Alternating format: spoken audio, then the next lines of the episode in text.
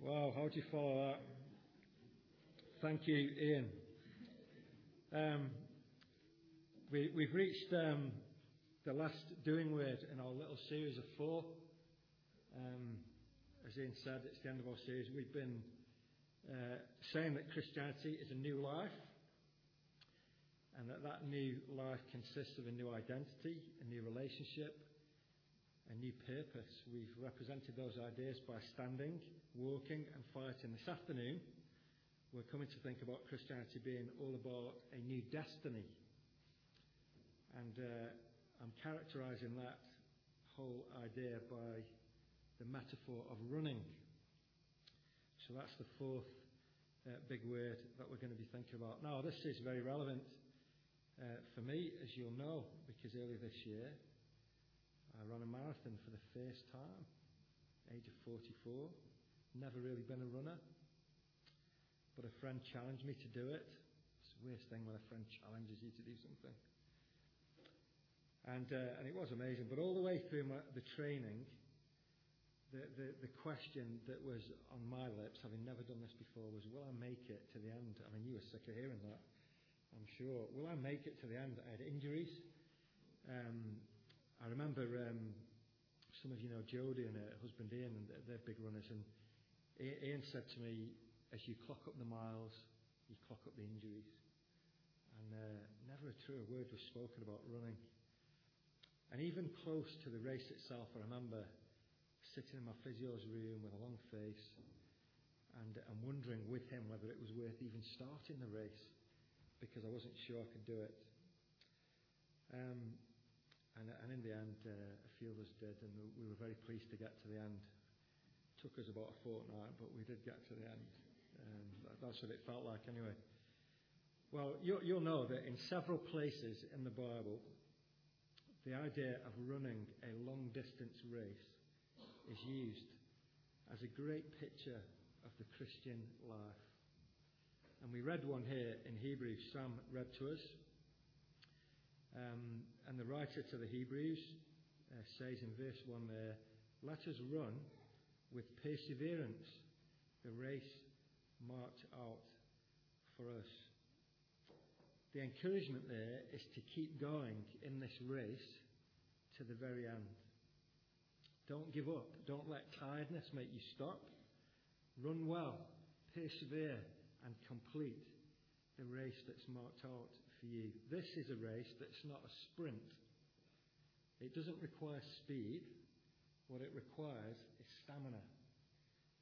And uh, to get to the end, there, there needs to be a great deal of determination. Now, whilst all of that is very true and does sound quite inspiring, something, I'm afraid, nags away at me with this kind of talk. And um, the, the problem is, I think, that it is very easy for us to misunderstand and think the Bible is saying something that it isn't saying. And if, if I'm honest, I, I've really struggled this week to put this together for a number of reasons. So, can I, can I share with you, first of all, two or three reasons why I've struggled with this, and, and hopefully that will help you to see where I'm coming from. So, uh, first of all, I want to ask the question what is it that's distinctively Christian about this? Um, the truth is that this kind of talk sounds like moralistic talk. Try harder, be strong. Whatever, you, whatever your goal is in life, you could apply the idea of long distance running to it. Be determined. Focus on the goal. Tell yourself that it'll be worth it in the end, despite the sacrifices that you've got to make now. You could motivate a businessman like that. You could motivate a sports person like that. In religious terms, a Muslim or a Jew or a Sikh or whatever could come here and preach that message today and tell you to run your race to the end, and I, I could have a day off. Even an atheist could use this kind of analogy to inspire you to live for the good of others. So, my first problem with this is what is it that's distinctively Christian about this? Um, and I think we need to be very careful when we, certainly, I'm trying to be careful when I preach, not to sound like anybody could say this. uh, what I want to give you is something that is distinctively biblical and Christian. The second problem is, is a more subjective one that relates to you. There is also real danger that you might think, yeah, yeah, yeah, I've heard all this before. You're going to talk about heaven and completing the race and having perseverance, and already you're thinking, blah, blah, blah, blah. I've heard it all before, and I've, and I've tried it all before. This determination and willpower thing, and it didn't actually work. I wouldn't like to tell anyone that, but secretly, I hear your passion and enthusiasm. It all sounds very inspiring, but it also feels a little bit lame. This sounds like pie in the sky when you die, and it turns me off a little bit. Been there, not done that, and don't want the t shirt. So if, if that is you today, and you, I, I genuinely don't want you to just zone out and think, I've heard all this before, and I could write this script. Um, I don't want to be lame in that way. Number th- problem number three, the piling them up here. Problem number three is is this that I think in our modern culture there is a great deal of confusion as to what discipline and self-control actually is. So, for example, a hundred years ago, I think people would say something like, and probably in the accent that Ian started the service in, uh, what you need to do is control your emotions. You need to have a stiff upper lip and don't let your emotions get the better of you. Use your brain. Think rationally. Be logical. And do not allow those pesky emotions to make you unstable. Be disciplined by thinking straight. Some people do still talk like this now, but I think if we're honest, we can see a massive change in our culture now, people say, your whole issue is not the need to control or even suppress your emotions. That is precisely your problem. What you need to do is to understand your emotions, to manage them, and learn to express them. Don't be emotionally stunted, learn to be emotionally intelligent. Find your heart. Listen to the real you. Follow your feelings, and they'll lead you to the truth. Who's right? Should you follow your head or your heart? I'd say it's on a postcard. Who, who's right? What, what is self discipline in the end, anyway? What does self control look like? Should you be ruled by logic or passion? So, anyway, for all those three reasons, I think this could be a terrible end to our series. So, uh, hopefully it won't be. But so there are three things I've been grappling with. Uh, boy, this has caused me some uh, some some struggle and angst this week. So we're going to talk about running. We're going to talk about persevering. We're going to talk about destiny. But I don't want you to hear me preaching willpower. I don't want you to hear me moralizing you and telling you to try harder. And I don't want to be lame so that you zone out. And I don't want to fall into the trap of saying things that any motivational speaker could say without even referring to the Bible. So, what do we do with that? Well, there's a humongous, ginormous, massive clue right here in this passage as to where we're going to go with this. So I, I hope this makes sense to you. The clue that I want to pick up on is in verse 2. This is what makes this distinctively Christian. Let us fix our eyes on Jesus, the author and perfecter of our faith. He ran a race.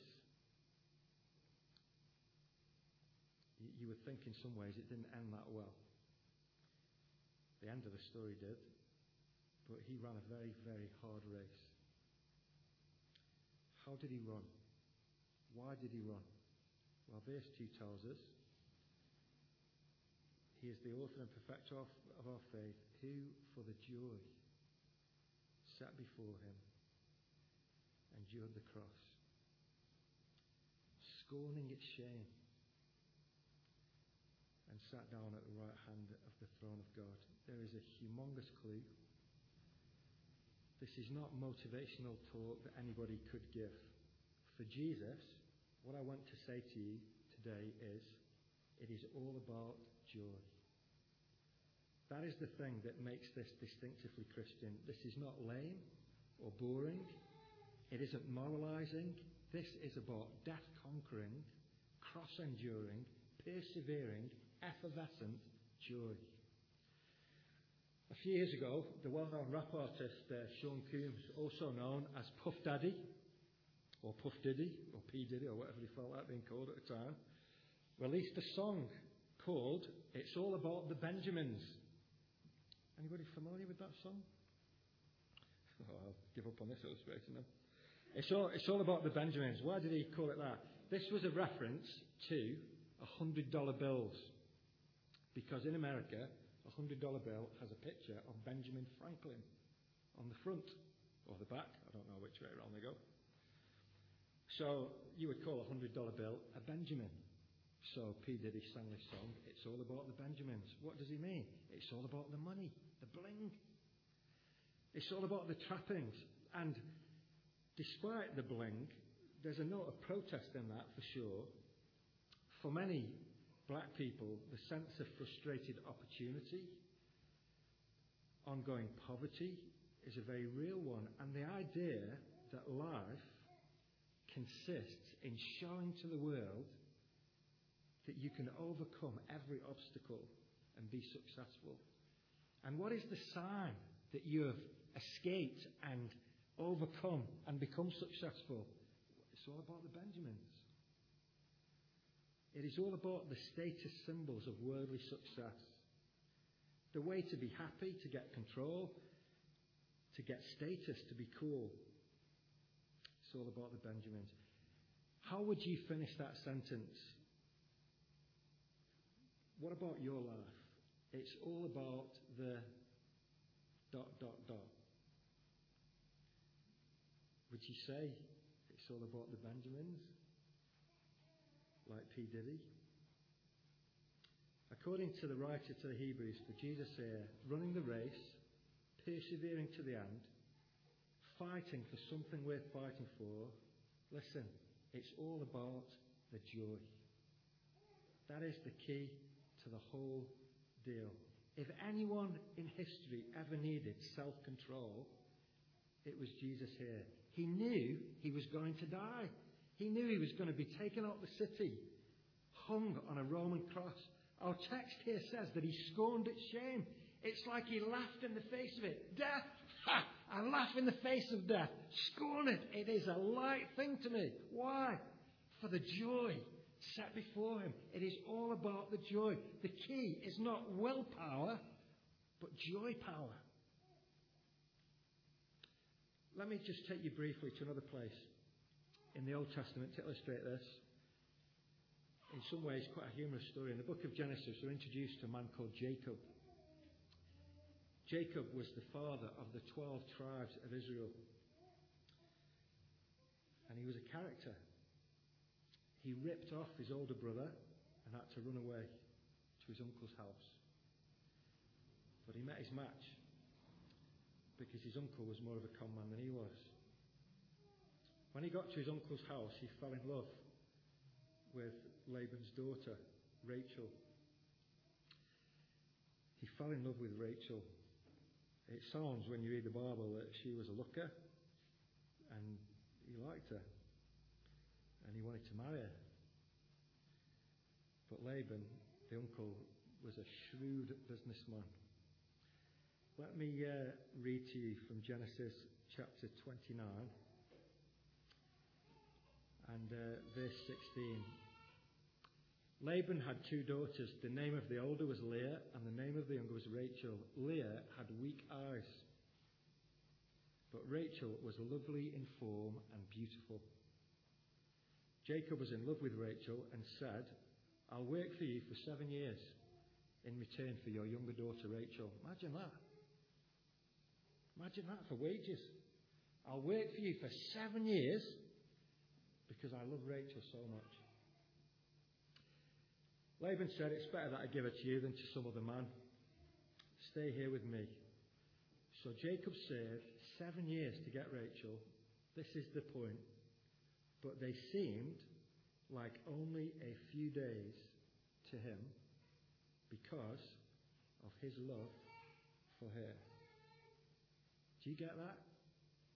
Seven long years seemed to him like a week. Why? Was it willpower?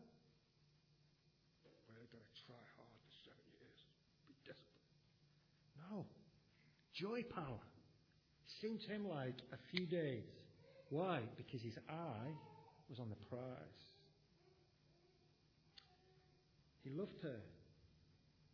It was worth it. We might say about Jacob, for the joy set before him, he endured the work because at the end, he had Rachel to look forward to. What about Jesus? What was the joy that was set before him? Have you ever thought about that? What was the joy that was set before Christ? Let me read a quote to you. This is uh, from American author Tim Keller. Jesus must have set his heart on some kind of Rachel. Jesus must have set his heart on some beauty. And it was the passion of his heart, because it was the passion of his heart, he was able to even endure the cross. That is the secret of his self control. What was the passion of Jesus' heart that gave him self control? What was it that he wanted? What was it that he didn't have before the cross that he would have wanted? You say, what could that have been? It couldn't have been the Father. He already had the Father. It couldn't have been heaven. He already had heaven. It couldn't have been the command of the universe because he already had the command of the universe. What was it that he didn't have before the cross that he had after it? What was it that he set his heart upon? What was his Rachel? What was it he wanted? There is only one thing you and me. We, we were his Rachel.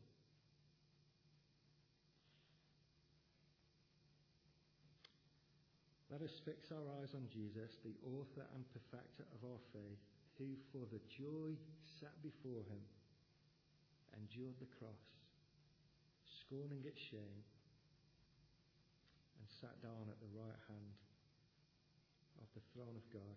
This is what makes Christianity unique. That Jesus Christ, the Son of God, loved you and me enough to endure a shameful, agonizing death on a cross to save us. That is the value that he places on your life.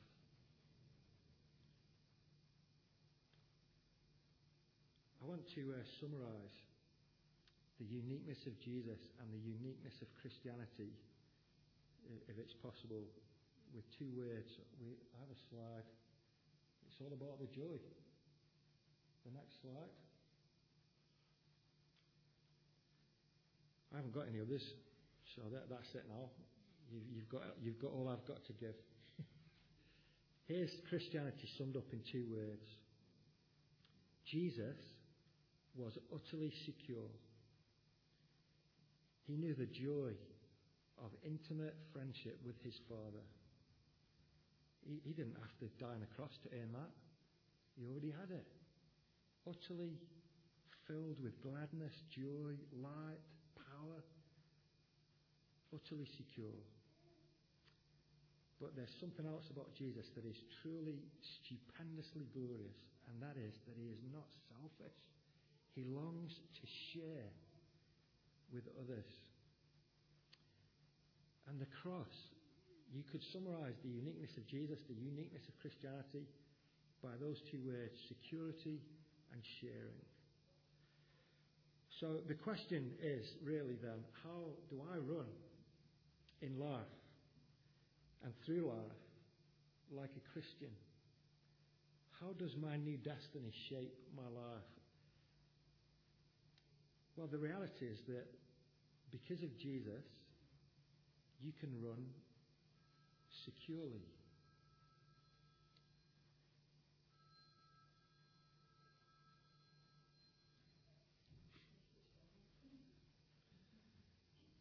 You can run securely. You don't need to fight for it. You don't need to earn it or pay for it. Jesus gives you Himself for free forever. You couldn't be more secure. In Christ, you have forgiveness, complete acceptance. He gives you His power and peace and love and joy. Do you feel unworthy? This isn't even about that. It isn't, this isn't about whether you deserve it or not. The glory of the Christian gospel is that Christ loves the unworthy, the undeserving, the broken, the bruised, the dysfunctional, the sinful. You are his Rachel. He made light of the cross to win your life. The truth is, he is utterly secure and he loves to share. He, we might say he loves to love. And Jesus is the one who can crown your life with love and joy and dignity. So in Christ, you can be secure. He is secure. He wants to share it so that you can be secure. I think that means, secondly, that in Christ, not only can you run securely, but you can run free. Jesus gives freedom. All the things. What, what I mean by that is to be set free of the crippling treadmill of trying to gain approval in other things which are uncertain and often end in disappointment.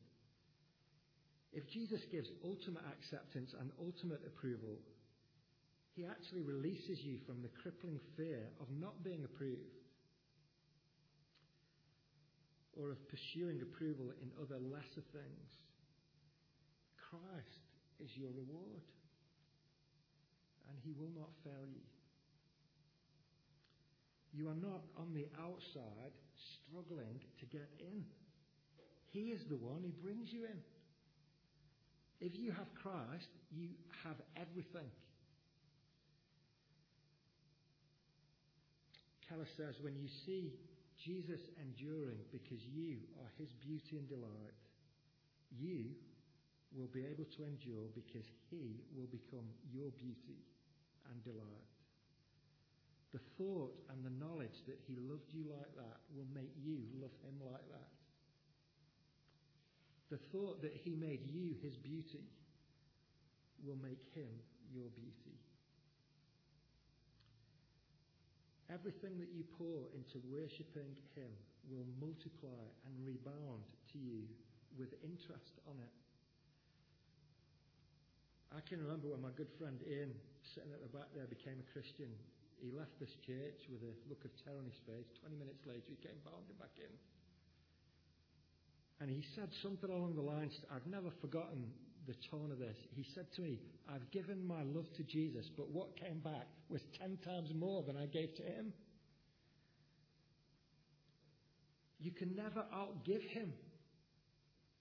You can never put Jesus in your debt. He is the fountain of every kind and type of kindness. So in Christ, you can run securely but you can also be free of the crippling fear of trying to seek approval in other places. There's another freedom here as well, though. I don't, I don't want to dwell on this, but sometimes in life, if, if you're like me, you, you, you've wondered, how, how can I conquer this problem, this habit? How can I overcome this issue? The answer is not more willpower, but more joy power. The answer is never to suppress your desires, but to replace those low desires with better and higher ones. You can't find happiness by cutting off your emotions or by blanking out your mind. You need to engage both your mind and heart in pursuing joy in the ultimate place it can be found, which is in Christ. We try to conquer sins by self control. We don't realize often that these are matters of the heart. We need to replace low desires with bigger, better, supremer ones. And thirdly, I think in Christ, you can begin and continue to run generously. This paradigm here for Jesus also reflects how the gospel works in our life. He is secure and shares that so that we can be sure, secure. Why? So that that overflows and we share it with others. You don't have to fight for what you can get now. You don't have to hoard and store up goodwill in case it runs out. You can give yourself without reserve in joy to serve other people. In Christ, you have security, freedom, and the freedom to be generous to other people. That isn't lame. I don't think that's moralizing. It is the joy fueled grace of God. Let me um, let me try and illustrate this from the life Paul. You know the Apostle Paul, he wrote most of the New Testament. To start with, he was a very religious man, striving to please God by doing his absolute best. And he made, a, he made quite a good fist of it. Supremely intelligent and moral, upstanding man. When he heard about Christianity, his zeal to be religious made him hate Christians with a passion. And he persecuted the church. He had people put in prison. He had people stoned to death for being Christians. He thought he was fighting for God when all the while he was fighting against God and hiding behind his religion. One day, Christ met him on the road to Damascus, his Damascus Road experience. I don't know. I mean, if you portray this as a cartoon, you know, Paul's going to Damascus to kick more Christians' heads in. And Jesus drops out the sky into the middle of the road, on the road to Damascus. What you're expecting the cartoon is for Jesus to go, there you go, Paul, take that. That's what you deserve. What does Christ say to Paul? he says to him, Why do you persecute me when I love you? You would think Christ would punish him, but he loved him, forgave him, and poured out his grace into him and upon him. Paul was Jesus' Rachel. For the joy set before him, he endured the cross to save men like Paul. I think Paul never recovered from the shock of that encounter and the joy. Let me read to you. This is Paul giving his little autobiography. I thank Christ Jesus our Lord who has given me strength, that he considered me faithful, appointing me to his service, even though I was once a blasphemer a persecutor and a violent man. I was shown mercy because I acted in ignorance and unbelief. The grace of our Lord was poured out on me abundantly, along with the faith and love that are in Christ Jesus. Here is a trustworthy saying that deserves full acceptance. Christ Jesus came into the world to save sinners, of whom I am the worst. But for that very reason, I was shown mercy, so that in me, the worst of sinners, Christ Jesus might display his unlimited patience as an example for those who would believe on him and receive eternal life. Uh, does that sound lame to you? He's excited. He's full of joy. Christ has forgiven him and saved him. And I think the whole tone of Paul's life is that if Christ has done that for me, how I long for other people to know the truth and the power of that. He became secure and he longed to share it with other people. I remember before Christmas I went to um, the Cayman Islands to visit the folks in uh, Ian and Denise's church. They've just come back from there. And the folks there asked if I would pray for them. So it was a scary thing. Like, how many people were there? About 500 people. And they had a little interview. We watched a little video that Richard done about Rotherham. And then Pastor T, Pastor Thabiti said, Would you pray for us? And here's me from Little Rotherham praying for these dear Christians in the Cayman Islands. And I remember as I, as I stood there in the church, the image that came into my mind, I don't know if Ian and Denise remember this, was of God's love like a massive jug of water. And God pouring His grace into the world. The exuberance of it the thing about water is, you know, it splashes everywhere, doesn't it? And as God pours His grace into this world and it fills our little cups, that overflowing grace comes, it splashes down, it fills our cup, it overflows, it goes everywhere. Water splashing, overflowing. It can't help but cascade. What I wanted to pray for them was that they would so know what Paul knew, the grace of God flowing into their lives, that it would just naturally flow out of them. Is that not our prayer for, for ourselves here too?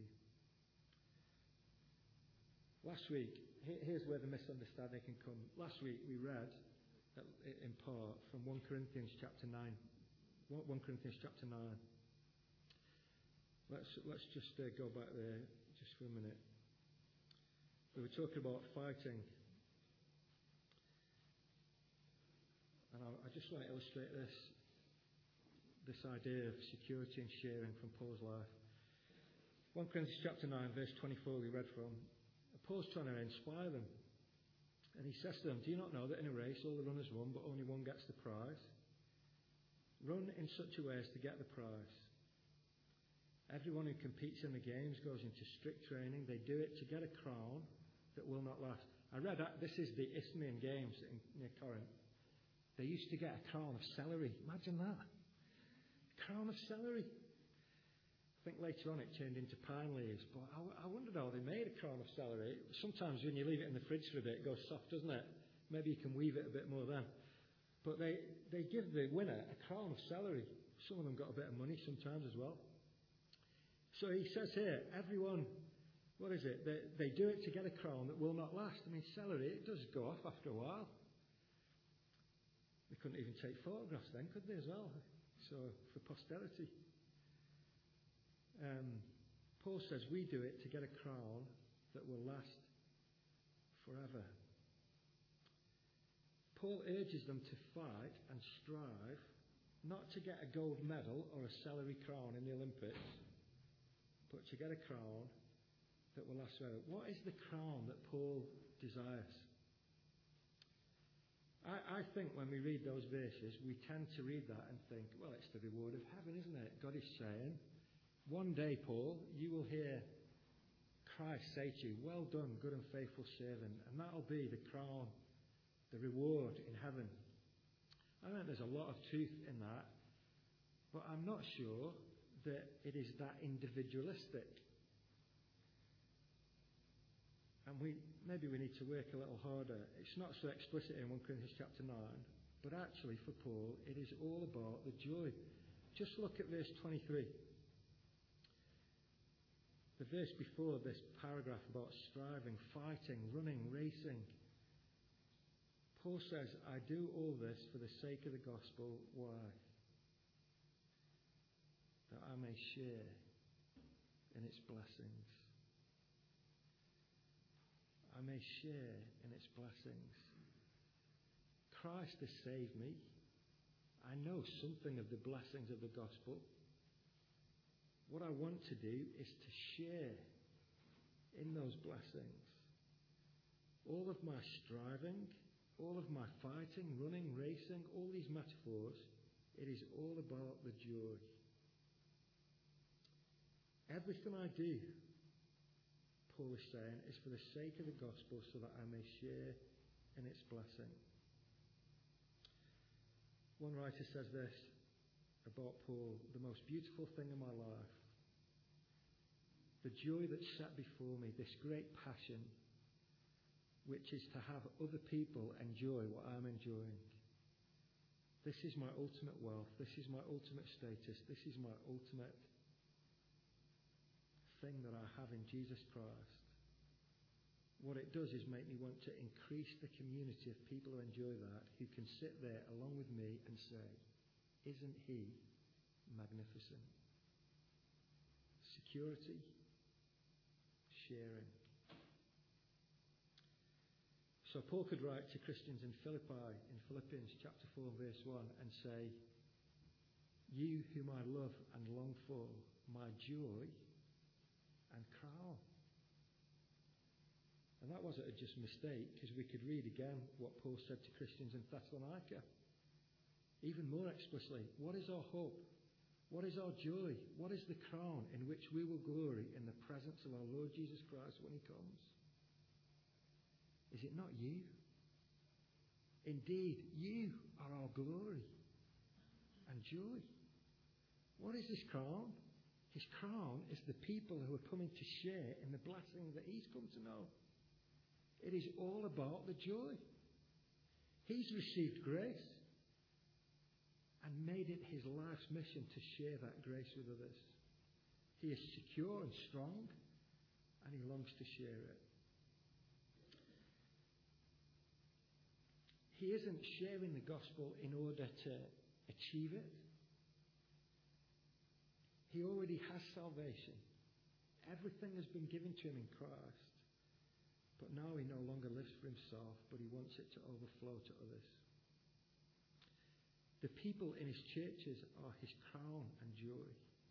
What he loves the most is to share and spread the gospel. In 2 Corinthians chapter 4, uh, sorry, 2 Corinthians chapter 1, verse 24. I have to get some new specs. Paul sums up his ministry in a sentence when he says, and what, what, what, this is a great overview of the job of a Christian leader. He says to them in Corinth, We work with you for your joy. That would be a great thing for any minister to have on a wall in his office, if he has an office. That's my job, to work with you for your joy. That is his great mission. Not the conclusion of logic, but the passion of his heart. His running is shaped by joy.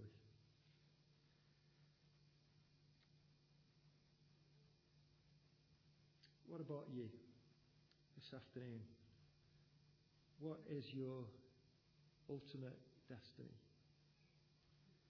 And how are you running? Is it all about the Benjamins? Or some other thing? Or is it for you all about the joy? I, I don't know if you thought I would preach a different sermon today. A new destiny. He's going to preach about heaven, surely. Well, if heaven is anything, surely it is all about the joy. The joy of security and the joy of a shared experience of God's grace. Saying that your destiny is heaven is the same thing as saying that your destiny is joy, which is the same thing as saying that you are secure and free to enjoy God's grace with other people. Is that not a great destiny? Where are you running to? And how are you running? Just as we close, can I be really simple? We're coming to the end of our little series. In the end, there are really only two destinies. The Bible does not teach karma. It doesn't teach cycles of reincarnation. It doesn't teach purgatory, second chances where you can purge your own sins in order to clean yourself up to get into heaven. What does the Bible teach? The Bible teaches Christ as the secure Son of God who shares his overflowing life with sinful people like you and me.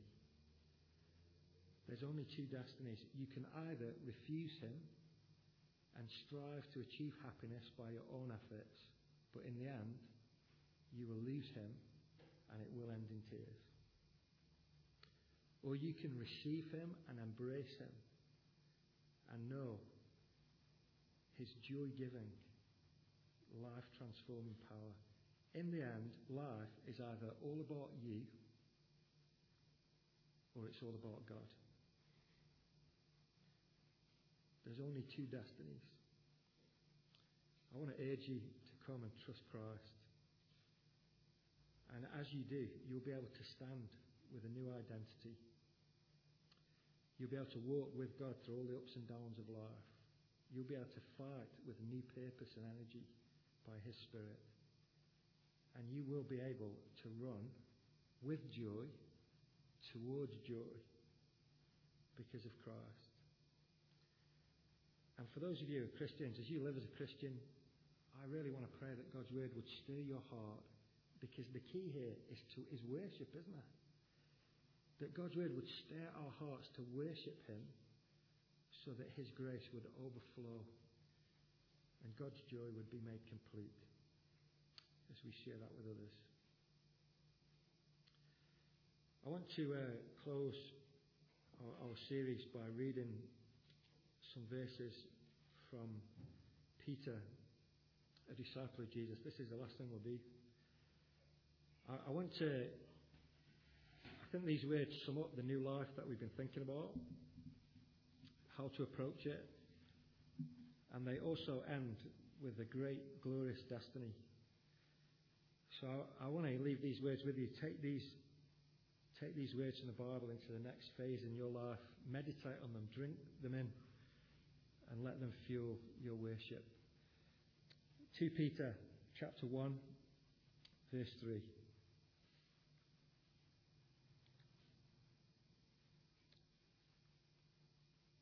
His divine power has given us everything we need for life and godliness through our knowledge of Him who called us by His own glory and goodness. Through these, He has given us His very great and precious promises so that through them you may participate in the divine nature and escape the corruption in the world caused by evil desires. For this reason, make every effort to add to your faith goodness, to goodness knowledge, to knowledge self control, to self control perseverance, and to perseverance godliness, to godliness brotherly kindness, and to brotherly kindness love. For if you possess these qualities in increasing measure, they will keep you from being ineffective and unproductive in your knowledge of our Lord Jesus Christ. But if anyone doesn't have them, he is short sighted and blind and has forgotten that he has been cleansed from his past sins. Therefore, my brothers and sisters, be all the more eager to make your calling and election sure. For if you do these things, you will never fall, and you will receive a rich welcome into the eternal kingdom of our Lord and Saviour, Jesus Christ. It's all about the joy. Amen. We're going to sing hand back over to Ian. Thank you, Sam.